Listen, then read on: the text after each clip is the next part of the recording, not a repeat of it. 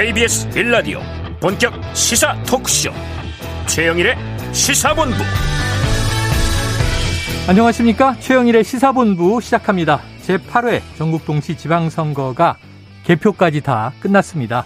이제 민선 8기 지방행정이 시작되는 것이죠. 전국의 모든 우리 지역 더 살기 좋게 만들어 주시기를 바라고요. 개인의 출세나 감투 완장 이런 옛날 말 버리고 주민을 위한 봉사직임을 명심하시기 바랍니다. 자, 4년 금세 가고요. 평가의 시간은 또 돌아옵니다. 자, 당선된 분들에게는 축하를, 열심히 뛰었지만 낙선한 분들께는 위로를 전합니다. 자, 결과를 놓고 해석이 분분한 시간입니다만 대체로 집권 여당이 압승했다. 야당인 민주당의 패배다. 자, 2018년 지방선거가 뒤집혔다. 이렇게 이야기가 되고 있습니다. 하지만 또 이 의외가 없는 일방적인 경기는 재미가 없죠. 이 밤새 팽팽한 긴장을 이어간 곳 바로 경기였습니다. 이기는 경기는 더불어민주당 김동연 후보에게 기울었고요. 자, 그것도 동틀 무렵 되어서야 역전극을 펼치면서 아침에 결과가 확정됐습니다. 자, 진 경기가 된 김은혜 후보의 승복연설 깔끔하고 당당해서 좋았습니다.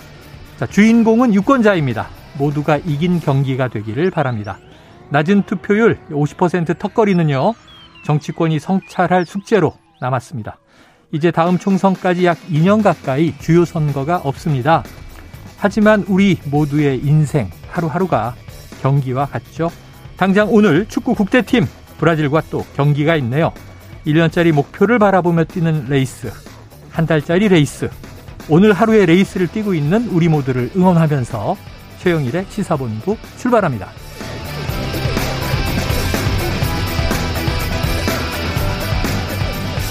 네, 1부에서는요, 오늘의 핵심 뉴스 한입에 정리해드리는 한입 뉴스 기다리고 있고요. 2부는 6일 지방선거 결과를 분석해보는 특집 2022 지방선거 완벽해부로 진행해 보겠습니다. 자, 각 지역 당선인들의 소감과 각오 직접 들어보는 시간도 마련이 돼 있습니다. 한 입에 쏙 들어가는 뉴스와 찰떡궁합, 이 디저트송 신청 기다리고 있으니까요. 오늘 뉴스에 어울리는 노래가 있으면 문자 샵 9730으로 자유롭게 보내주세요. 오늘의 디저트송 선정되신 분께는 커피 쿠폰 보내드립니다. 짧은 문자 50원, 긴 문자 100원입니다.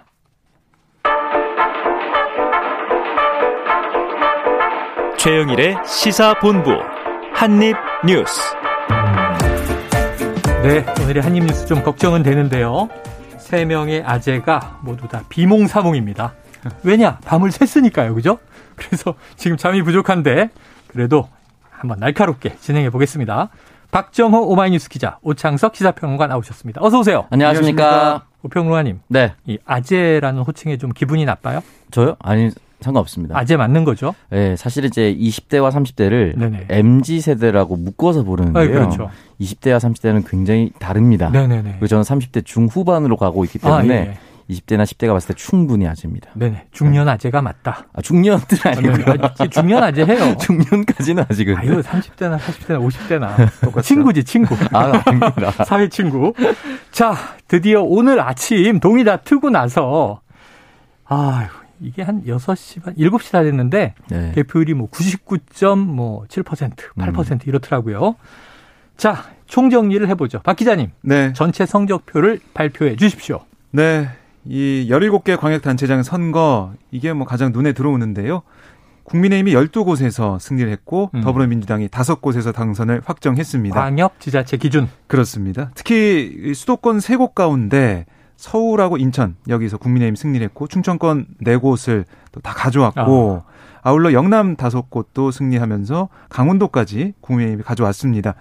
아, 이러다 보니까 민주당이 가져갈 수 있는 곳이 호남 세 곳, 음. 그다음에 제주도 여기에 관심을 모았던 경기지사 선거 승리 이렇게 다섯 곳을 가져와서 12대 5 뭐 이렇게 성적표를 매길 수가 있겠는데요.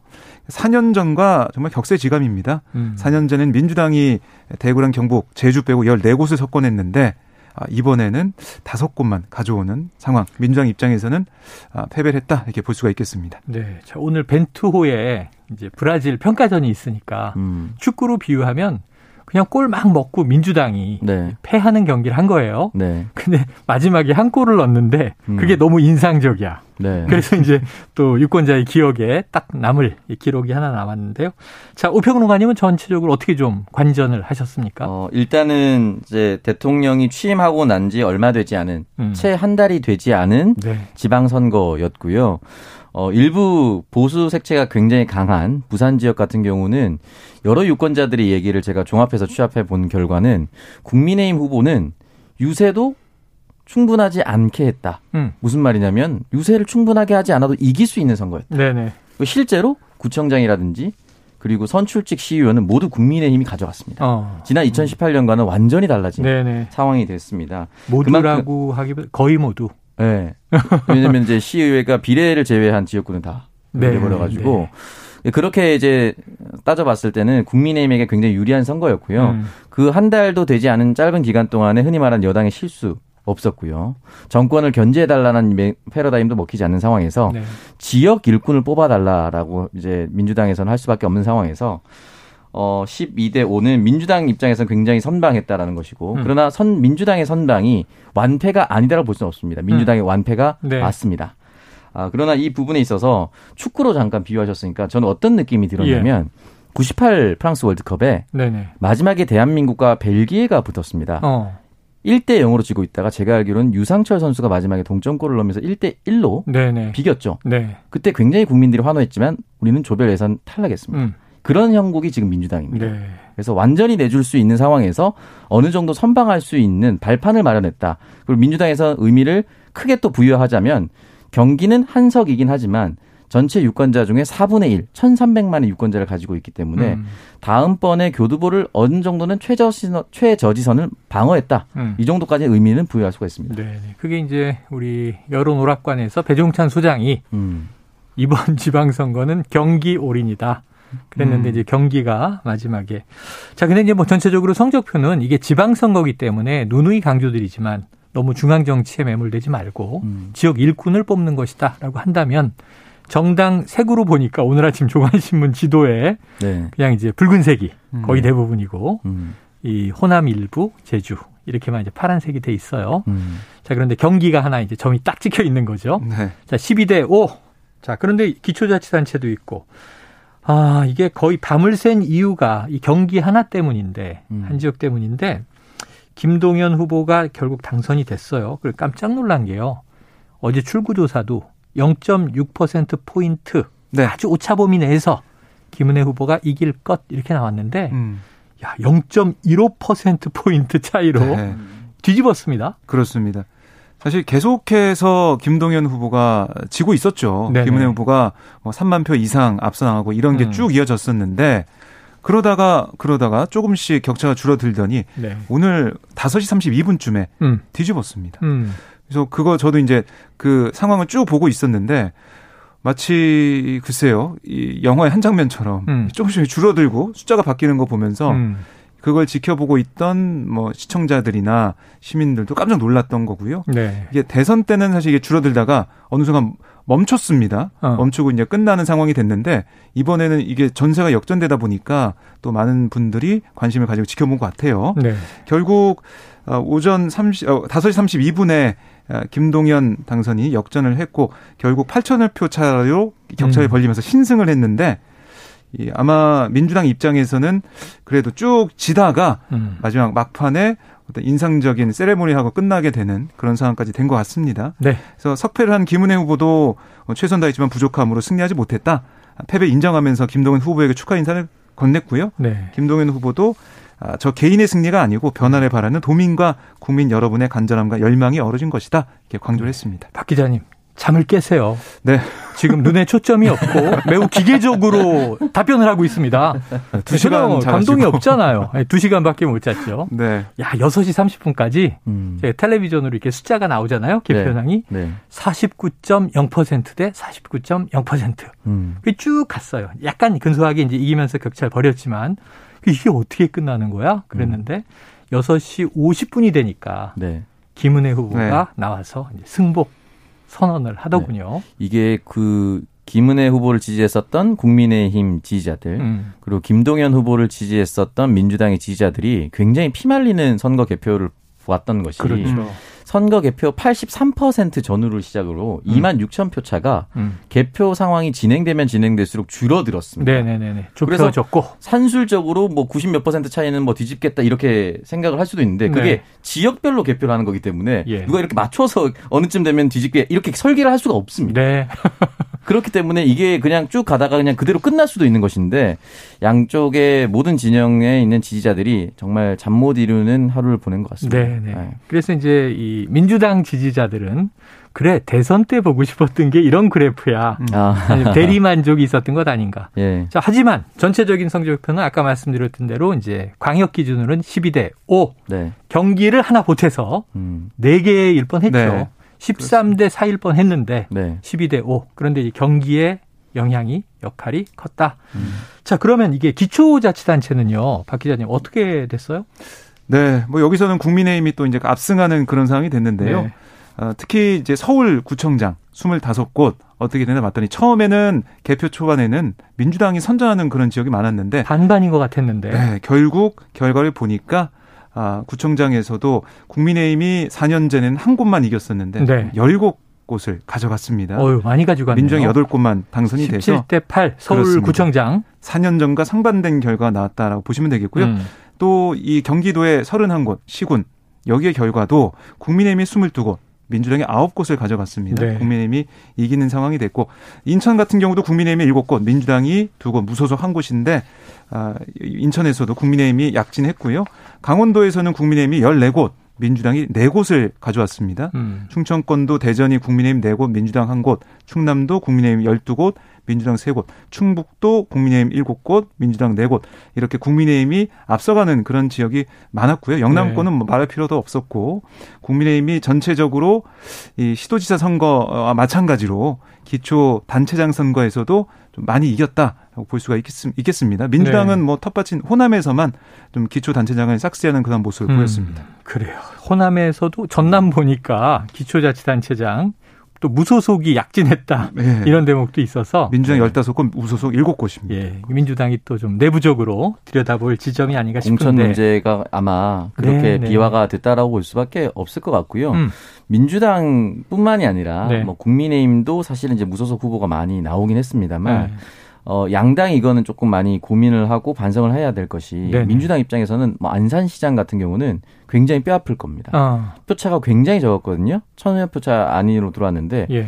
현역 시장을 컷오프 시키면서 현역 시장이 무소속으로 나왔습니다. 음. 그 표가 합산이 됐으면 사실은 여유롭게 이길 수도 있는 음. 그런 상황이기도 했고 서울구청장은 아마 송영길 후보가 굉장히 좀 정치적으로 앞으로 어려울 을 겪을 수밖에 없는 구도가 된 것이 네네. 서울에서 성형길 후보가 170만 표 정도를 받았는데요. 서울구청장의 민주당 합계가 200만 표입니다. 음. 그러니까 구청장보다 어, 서울시장 후보가 더 적게 받았고 서울 중구청장 후 같은 경우는 현역인 이제 서양호 청장이 400여 어. 표 차로 졌어요. 아이고. 아니 초반에는 우세라고 네. 상당히 유리한 것으로 점쳤는데 네, 이렇게 초접전 초박빙으로 패배한 곳이 네. 과연 서울시장 후보가 바뀌었다면 어땠을까라는 생각을 민주당 지지자들로서 할 수밖에 없어요. 아. 그래서 보통은 흔히 말해서 줄투표라고 하잖아요. 그렇죠. 제일 위에 있는 시장 선거, 뭐 구청장 이렇게 내려오는데 음. 이게 시장을 거스르고 구청장을 민주당 지지자들이 더 많이 찍었다라는 것은 음. 시장 후보에 대한 어떤 메리트를 조금 더 적게 느꼈다. 네. 또는 중도가 훨씬 더 오세훈 시장을 신임했다라고 볼 수가 있거든요. 어. 이 문제를 어떻게 풀어나가야 하는 것인가에 대한 것이 아마 송영길 전 의원의 정치적 미래가 걸려 있다고 봅니다. 그래요. 음. 자, 재선에 성공한 오세훈 서울시장. 네. 사실은 이제 전체를 따지면 사선, 사선. 시장이 된 건데요. 네. 근데 사실은 이제 지난 재보선에서 서울시로 돌아오고 네. 그다음에 제일 고민했던 게 뭐냐면 시의회가 돕지 않으면 음. 시장이 단독으로 또 할 수 있는 게 없습니다. 네. 네. 그 대통령도 국회가 이제 제어하듯이 자 그런데 지금 서울시의회 분포는 어떻게 바뀌었습니까? 민주당이 네. 기존에는 93%였어요. 지금 이제 어, 국민의힘 같은 경우에 71석, 71석, 네. 민주당이 30석 이렇게 완전히 좀 바뀌어버린 지형이 돼버렸기 112석 때문에 112석 중에. 예. 네, 그래서 그 지역구 기준입니다. 제가 말씀드린 거는 음. 그래서 국민의힘 입장에서는 어, 서울 오세훈 시장과 함께 시의회를 네. 이끌어 나가는데 어려움이 없을 것으로 보입니다. 시의회 음. 지금 서울 시의회는 68%에 해당하는 의석을 국민의힘이 장악을 했습니다. 아, 음. 오세훈 시장은 뭐 탄력 받겠네요. 그렇습니다. 거침이 없을 것 같다. 자, 그런데 이번에 이 8장의 표를 찍은 7개 지역이 있죠. 뭐 지역마다 이제 이 표수가 네. 조금 차이가 있어요. 음. 최대 8개. 그게 바로 국회의원 이제 보궐선거 7곳인데 자, 7곳이 원래는 이번에 다 지방선거 출마하느라고 이제 네. 비어 있는 자리들. 근데 민주당이 3석, 네. 국민의힘이 4석이었어요. 4석. 어떻게 됐습니까? 네, 이번에는 국민의힘이 한 석을 민주당에서 가져왔습니다. 어. 그래서 5대 2 국민의힘이 다섯 석을 가져가고요. 어, 의석을 늘렸네요. 네, 민주당은 한 석이 줄어서 두 석만 가져오게 네네. 됐습니다. 이 사실은 이 민주당 입장에서는 세석은 꼭 사술하고 어. 더 이제 가져오면은 분당 갑을 좀 노린다라고 얘기했었는데 네네.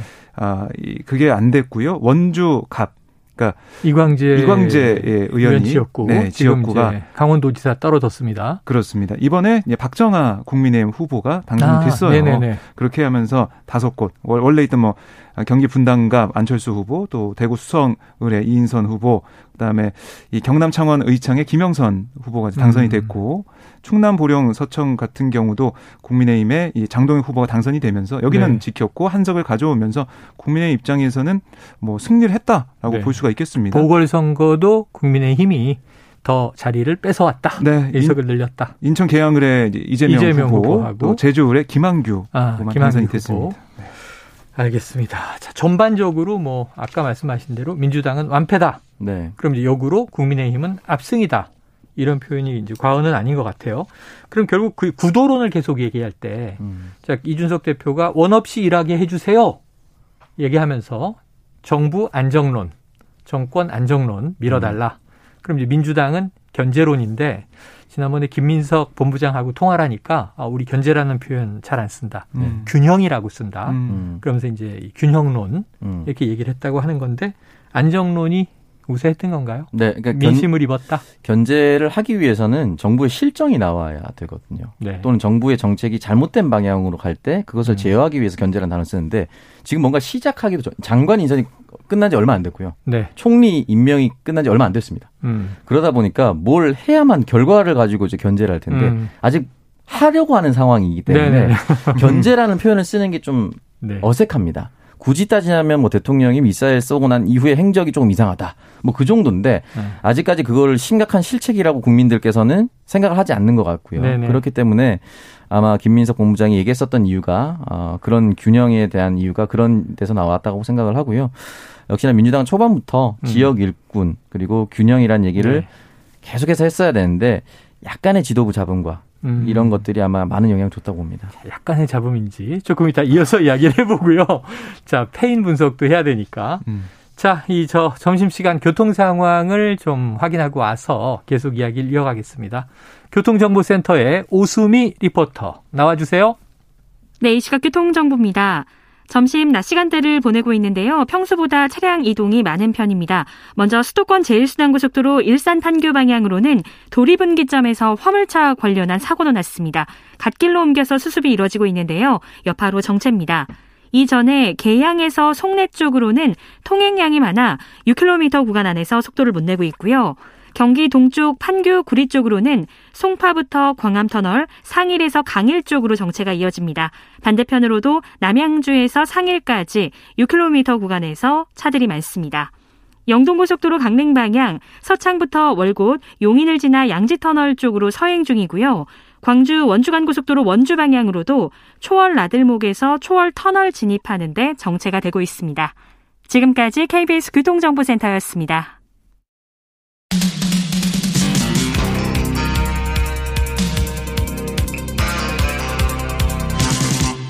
최영일의 시사본부. 네, 조금 전에 이 민심은 이번 지방선거에서 정권 안정론을 택했다.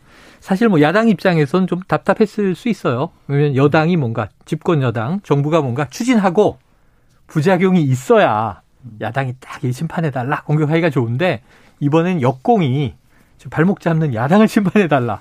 이게 음. 오히려 드라이브가 걸린 상황이니까 자, 그래서 지금 아까 이야기했던 인천 계양을 이재명 후보 결국은 원내 입성하게 됐습니다. 당선됐습니다만 음. 총괄선대 위원장도 맡고 있는 상황에서 자, 지난 밤에 이 발언이 있었는데 음. 굉장히 무거웠어요. 한번 직접 육성으로 듣고 이야기 나누겠습니다. 개항을 지역 구민들께서 바라시는 대로 성실하게 역량을 발휘해서 지역 발전에 도움이 되는 일들을 최대한 잘 해내겠습니다. 아, 그리고 한편으로 우리 국민 여러분들의 엄중한 질책을 겸허하게 수용하겠습니다. 우리 국민의 신뢰를 회복하고 국민의 사랑을 다시 받을 수 있도록 최선을 다하겠다는 다짐의 말씀을 드립니다. 많이 부족했습니다. 좀 더 혁신하고 또 새로운 모습으로 우리 국민 여러분들의 기대에 부응하도록 최선을 다하겠다는 말씀을 드립니다. 네, 저 다른 당선자들도 뭐 지난 밤 사이에 인터뷰 연결이 많았는데 네. 다 이렇게 벅찬 심정을 자제하고 억누르면서 뭐 이제 감사드린다 유권자들에게 음. 열심히 하겠다. 근데 이재명 후보는 당선자인데 지금 들으셨지만 목소리가 많이 무거워요. 음. 자, 박 기자님. 네. 이재명 후보의 앞날, 운명, 미래 네. 어떻게 지금 예측되고 있나요? 우선은 총괄 선대위원장으로 이번 지방선거를 이끌었기 때문에 네. 거기에 대한 책임 소재를 어, 따지는 일이 뭐 당내에서 있을 것 네, 같고요. 네, 이른바 책임론. 네, 거기에 대해서 이제 이재명 후보도 겸허하게 이제 받아들이는. 그냥 음. 민심이 이렇게 결과로 나온 거기 때문에 받아들이면서 이제 앞으로 그러면은 민주당의 미래는 어떻게 할 것이냐, 음. 어떻게 뭐 혁신하고 쇄신할 것이냐. 지금 이게 선거가 이번으로 끝난 게 아닌 2년 뒤에 또 총선이 있잖아요. 그렇죠. 그럴 때 어떻게 민주당이 다시 한번 아, 제 신임을 얻을 수 있게 노력을 할 것이냐. 거기에 대한 해법을 내놓기 위한 노력을 하지 않을까. 생각이 되고요.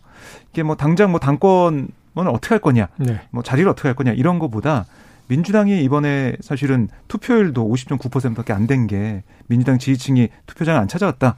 뭐 당내 이제 분란이나 그 내용도 그렇고 음. 여러 가지로 좀 마음에 안 드는 게 있어서 오히려 심판을 받았다 이런 얘기까지 있는데 네. 문제는 뭐고 어떻게 이거 해결할 수 있을지 거기에 대해 의견을 모으는 과정에서 이재명 후보가 역할을 하지 않을까 어. 그런 생각이 들고 그러니까 그게 꼭 당권 도전이 아니더라도 어, 혁신과 쇄신을 위한 원내에서 또 구심점의 역할을 앞으로 해나가지 않을까 싶고요. 그게 뭐 인위적으로 이렇게 누굴 이제 모아서 세력을 만드는 게 아니라 네. 이 민심을 향해서 어떤 대안과 쇄신안을 내놓게 된다면 자연스럽게 그게 또 평가받지 않을까 생각이 들고 지금 우선은 이 지방선거 패배에 대해 곱씹어 보고 네. 좀 책임을 지는 그런 자세를 보일 것 같습니다. 그래요. 자, 이 한입뉴스에 이제 이재명 전문가가 한 분 계시죠? 오창석 평론가님. 이재명 후보의 행보 어떻게 됩니까? 그래서 당분간은 이제 당내 분위기를 수습하는 겁니다. 근데 이게 결국은 다음에 다가올 8월로 다가올 전당대회 좀 뭐 좁혀질 수도 있지만 음. 시기적으로는 좀 어, 그렇게 좁혀지기는 좀 쉽진 않을 것 같아요. 준비가 또 오래 걸리잖아요. 예, 그러니까 예를 들어서 전당대회를 하기 위해서는 전국에 있는 대의원과 권리당원을 한 곳에 모을 수 있는 뭐 네. 체육관 대여라든지 아. 예산 집행이라든지 또 그 전에 조강특위를 열어서 각 지역별로 지역위원장을 또 새로 선임한다든지 음. 이런 여러 가지 문제가 남아 있기 때문에 빨리 당긴다 하더라도 1, 2주인데 그 네. 1, 2주를 당기기 위해서 그렇게 무리하게 강행할 예. 것인가? 결국은 8월이다. 예, 예정대로 8월로 크게 달라지지 않을 것 음. 같은데요. 음. 지금 이재명 후보를 이재명 후보 스스로가 가만히 있으려 해도 벌써부터 당내에서 때리기 시작했어요. 네. 그러니까 예를 들어서 당내에서 윤영, 찬 의원이 SNS를 통해서 네네. 송영길 이재명 후보 책임져야 된다고 얘기를 했어요. 어. 음. 그러니까 그렇기 때문에 가만히 본인이 메시지를 내지 않더라도 당신은 책임을 져야 된다. 결국 그 뜻은 뭐죠? 당 대표 나오지 말아야 한다는 겁니다. 음. 그러니까 결국은 이렇게 구도가 되면요. 이재명이냐 아니냐는 구도가 이미 형성돼 버립니다. 네, 네. 그러니까 가만히 내버려 두면 이게 사라질 수도 있는데 당내 의원이 때리면 당내 의원이 때렸다고 저도 지금 방송에서 얘기하고 아, 그렇죠. 모든 시사 방송에서 이 언급에 대해서 어떻게 할 것인가 말 것인가에 대한 고민을 얘기할 네. 수밖에 없는 거예요. 한두 사람이 아닌 것 같은 게 저도 네. 어제 뭐 이제 보도 전문 채널에서 음. 신경민 의원도 네. 거의 비슷한 논조에 이야기를 하더라고요. 그리고 이원욱 의원 같은 경우는 상처뿐인 영광 이재명 친구 당선 축하드립니다라고 건드리고요. 아. 홍영표 의원도 SNS 통해서 이름은 언급하지 않았지만 비슷한 맥락에 글을 남겼어요. 또 박지원 전 국정원장도 네. 보도에 소환되더라고요. 네, 그러다 보니까 여러 방면으로 이재명이냐 아니냐라는 구도를 음. 만들어 가버리고 있어요. 네네네, 지금. 이미. 네. 그러면은 이재명이 출마하느냐 안 하느냐 이게 가장 큰 이슈가 돼버리는 거예요. 네. 그래서 이 부분에 있어서 이재명 의원이 아마 고민을 많이 할 것 같은데 음. 결국은 당내에서 어떤 분위기가 필요한지 어떠한 리더십이 차기 총선까지 가야 되는지에 대한 고민을 하다가 결과적으로는 아마 어 이렇게 많이 때린다면 음. 결국 때릴수록 또 그 사람의 인지도는 올라가요. 네. 네. 때리면 나온다. 때리면 더 나올 가능성도 높다. 알겠습니다. 네. 음. 자, 이제 그런데 이제 승리한 쪽 지금 뭐 민주당은 후폭풍 앞으로 대혼돈에 휩싸여 있어서 그런데 어, 승리한 쪽은 지금 집권 여당 국민의힘입니다. 이준석 대표도 이제 당연히 선거 결과에 대해서 한마디 한 게 있는데 잠깐 들어볼까요?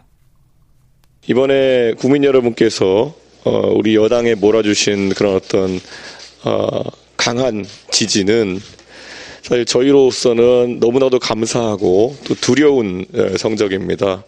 민주당이 지난 2년 전 총선에서 180석이라는 어, 어, 그런 어떤 큰 성과를 내고 그것에 도취되어서 일방적인 독주를 하다가 2년여 만에 이렇게 어, 상받는 결과가 나온 것처럼 저희도 정말 겸손한 자세로 오직 국민만 바라고 일하라는 그런 교훈을 저는 바탕으로 앞으로 일해 나가도록 하겠습니다. 2년 앞으로 다가온 어, 총선을 대비해 가지고 저희가 혁신과 개혁의 기치를 내려놓으면 안 된다 이런 인식을 가지고 있습니다. 죽기 살기의 각오로 이 무한 책임을 바탕으로 꼭 윤석열 정부를 성공시키겠다는 그런 생각으로 당이 혼연일체가 되어서 앞으로 나가야 될 것이다 이렇게 말씀드리겠습니다. 네, 국민이 밀어줬으니 많은 성과를 내야 할 것이다. 음. 두렵고 감사하다 이렇게 얘기를 했는데 어제 국민의힘 저 의원 한 분을 제가 뵀더니 네. 이런 얘기를 하더라고요. 우리 다 겪은 일이야. 겪어야 돼. 음. 우리 네 번 졌어. 민주당 세 번 졌으니까 한 번만 더 지면 돼. 그게 2년 후 총선이야. 총선. 본인은 국회의원이거든요. 네. 자, 이렇게 얘기를 했는데 이게 좀 약 올리는 걸 수도 있고 또 정말 이제 경험에서 나온 고언일 수도 있는데 네. 그 얘기를 한번 해보죠. 민주당 비대위는 지금 선거 책임지고 총사퇴를 했죠? 했습니다. 네, 그렇습니다. 한 거죠, 지금? 했습니다. 바로? 네. 그러면은 당장 8월 전당대회까지는 음. 한 뭐 두 달 비는데 음. 누가 이끌어요? 일단은 선출된 박홍근 원내대표가 네네. 아마 어, 전당대회까지 이끄는 역할을 할 거라고 생각이 들고요. 어. 아까 말씀드렸던 해당 전국에 있는 지역구 지역위원장을 선임할 때는 조강특위 조직강화특별위원회를 원래 만듭니다. 네네 그러니까 원래 그 조직강화특별위원회 어, 위원들과 음. 외부 인사, 뭐 내부 인사 의원들을 꾸릴 예정이고 네, 네. 당내 당직자들과 함께 아, 사실 큰 이슈가 있는 건 아니거든요. 음. 그러니까 전당대회를 어떻게 절차적으로 무리 없이 끝낼 음. 수 있을까 여기에 대한 부분이기 때문에 어, 박홍근 원내대표가 그때까지 이끌고 새로운 당 대표와 함께 호흡을 맞출 거라고 생각합니다. 네. 자, 그런데 이제 어떤 리더십이 자리를 잡느냐에 따라서 혁신의 속도와 방향, 내용이 다 달라질 수 있으니까 음. 그게 참 초미의 관심인 것 같은데 네. 어쩌면 한 두 달 가까운 혼란을 또 거치고 그 리더십에 대한 또 내부적인 이견들이 조율이 돼야 될 거 아니에요? 그래서 이제 민주당에서는 빠른 시일 내에 의총을 연다고 해요. 네. 그래서 이번 지방선거를 평가해 보고 음. 또이 지방선거 패배 이후에 새로운 리더십을 어떻게 만들 네네네. 것이냐. 그래서 박홍근 원내대표는 아마 이제 새로운 비대위 체제나 어떤 지도부 체제가 들어설 때까지 예. 역할을 할 것으로 보이는데 어. 근데 이게 문제가 이제 의총 과정에서 지도부 구성 문제로 다뤄지겠지만 지방선거 패배 책임을 놓고 네. 감론을박이 있는 게 아니냐. 거기서 더 어떤 내용이라고도 볼 수 있는 음. 아니 그런 서로를 향한 지적이나 어떤 그래요. 비판 이런 게 나오는 게 아니냐 이런 우려도 있습니다. 야, 의총이라고 하니까 보궐선거는 당선증 받으면 바로 국회에 가서 취임 선서하고 남은 기간을 하는 거잖아요. 네. 의원을. 보궐선거니까. 그 의총에 근일 내에 음. 이재명 의원과 네. 새로 입성한 김한규, 김한규 의원이 합류하지 네. 않겠습니까? 네, 맞습니다. 야, 어떤 또 장면이 연출될지 지켜봐야 될 것 같습니다. 민주당 상황 예의 주시되고 있고요. 자, 그런데 지금 늘 우리가 국민의힘, 민주당 이 그 밀고 당기는 것만 얘기하다 보니까 좀 많이 사라졌던 음. 정의당 어떻게 됐습니까? 어, 정의당은 이번에 어, 참패를 했다라고 볼 수가 있겠습니다. 참패다? 네. 그러니까 이번에 보면은 광역 의원 1명, 기초 의원 7명. 그게 여영국 대표가 지사에 나온 거죠. 네. 예, 나와 나와서 경남에서 붙었지만 네네. 안 됐고 어, 그래서 결국 8명만 당선이 됐어요. 전체 통틀어서. 아. 그러니까 이게 4년 전과 비교해 보면 그땐 37명의 지방의원을 당선시켰거든요. 많이 줄었네요. 많이 줄었습니다. 그래서 정의당도 오늘 이 지방선거 패배에 책임을 지고 당 대표를 비롯한 대표단 전원이 총사퇴하기로 결정을 했습니다. 음. 여영욱 대표 얘기를 들어보면 국민들께서 너무나 냉정한 판단과 엄중한 경고를 보내주신 것에 대해서 네. 정의당 대표단은 겸허하게 국민들의 요구를 받아들인다. 더 성찰하고 쇄신하는 마음으로 당대표를 비롯한 대표단 전원 총사퇴하기로 결정했다. 이렇게 음. 설명을 했습니다. 자, 지금 야당들이 줄줄이 네. 쉽지 않네요. 이게 저희가 경 서울시 의회 구성을 아까 말씀드렸는데 네네. 경기도 의회 구성을 보면요. 음. 국민의힘 78석, 네. 78석, 네. 민주당 78석. 네. 동수입니다. 아, 팽팽해요. 반반. 네. 이게 어떤 지형이 될지 모르겠지만 일단은 김동연 도지사 당선자는 네. 무조건 협치를 해야 되는데요. 제가 이 말씀 드리는 이유가 2018년 지방선거에서는 정의당이 비례대표라도 두 석을 얻었습니다. 아. 그러니까 비례대표로라도 경기도 의회에서 네 지금 선택을 받지 못한 상황이고요. 음. 어, 결국은 저는 김동연 도지사가 당선된 가장 큰 이유 중에 하나는 뭐 음. 경제 관료 이런 걸 떠나서 민주당 색채가 가장 옅었기 때문입니다. 네네. 거기 플러스 경제가 이제 묶였기 때문에 이 사람의 인물 구도가 되는 건데 음. 정의당은 그렇다면 외연 확장을 하기 위해서 어떠한 노력을 했는가? 새로운 담론은 무엇인가? 이 부분에 대해서 어, 이번 지방선거까지 안타깝게도 실패했다라고 볼 수가 있는 것입니다. 네. 그래요. 안타깝습니다. 지금 제3당의 존재가 없어져서 다당제 생태계는 과연 올 수 있는 것인지 음.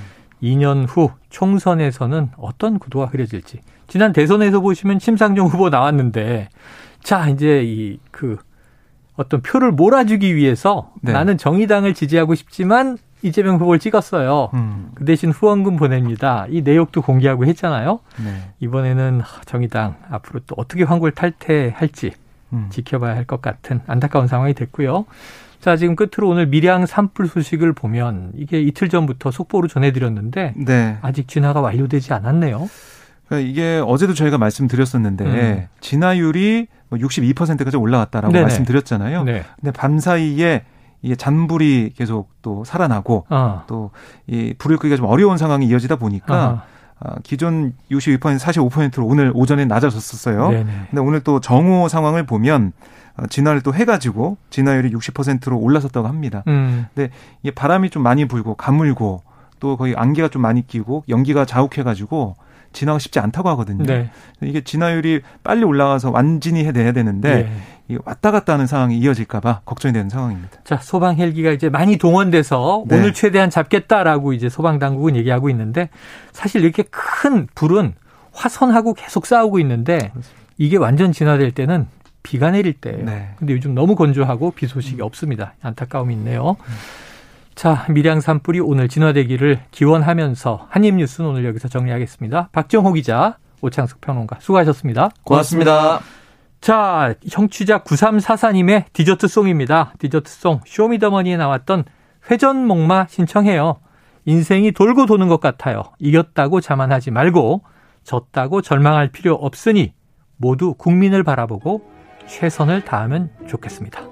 회전목마 듣고요. 저는 입으로 돌아옵니다. thank you